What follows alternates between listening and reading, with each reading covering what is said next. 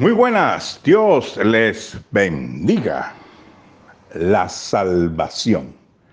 La salvación es el mensaje central de la Biblia y el personaje central es Jesucristo. La definición más sencilla de la salvación es el regalo de la gracia de Dios, por medio de la cual Él provee perdón para nuestros pecados. A lo largo del Antiguo Testamento, el pueblo fiel de Dios traía sacrificios de animales a su altar a fin de hacer expiación, expiación por sus pecados. Estas ofrendas de sangre prefiguraban el sacrificio que había de ofrecerse una sola vez para siempre. Jesucristo, a quien Juan el Bautista con toda razón llamó el Cordero de Dios, murió en una cruz como nuestro sustituto. Es decir, al momento de la muerte del Salvador, Dios el Padre puso todo el pecado de la humanidad sobre él.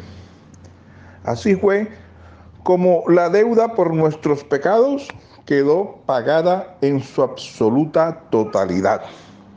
Ahora, los creyentes estamos sellados por el Espíritu Santo y vivimos eternamente seguros.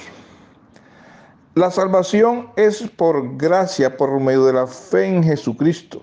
La gracia es el favor inmerecido que recibimos de Dios. No somos dignos, pero Dios en su infinita misericordia y en su gracia nos la da.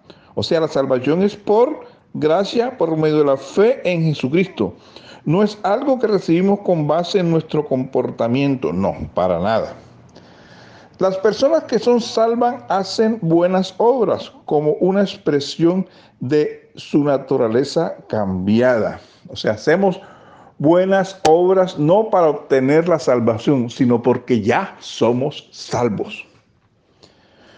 Jesús lo dijo, yo soy el camino, la verdad y la vida.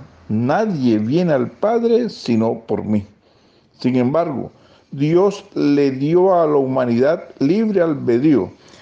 Y todos tenemos la opción de recibir el regalo de gracia o rechazar a Jesucristo. No importa lo que usted crea que es verdad en cuanto a Dios o cuán bueno trate de ser. Si usted rechaza al Hijo de Dios, no hay salvación para usted. Que Dios les bendiga.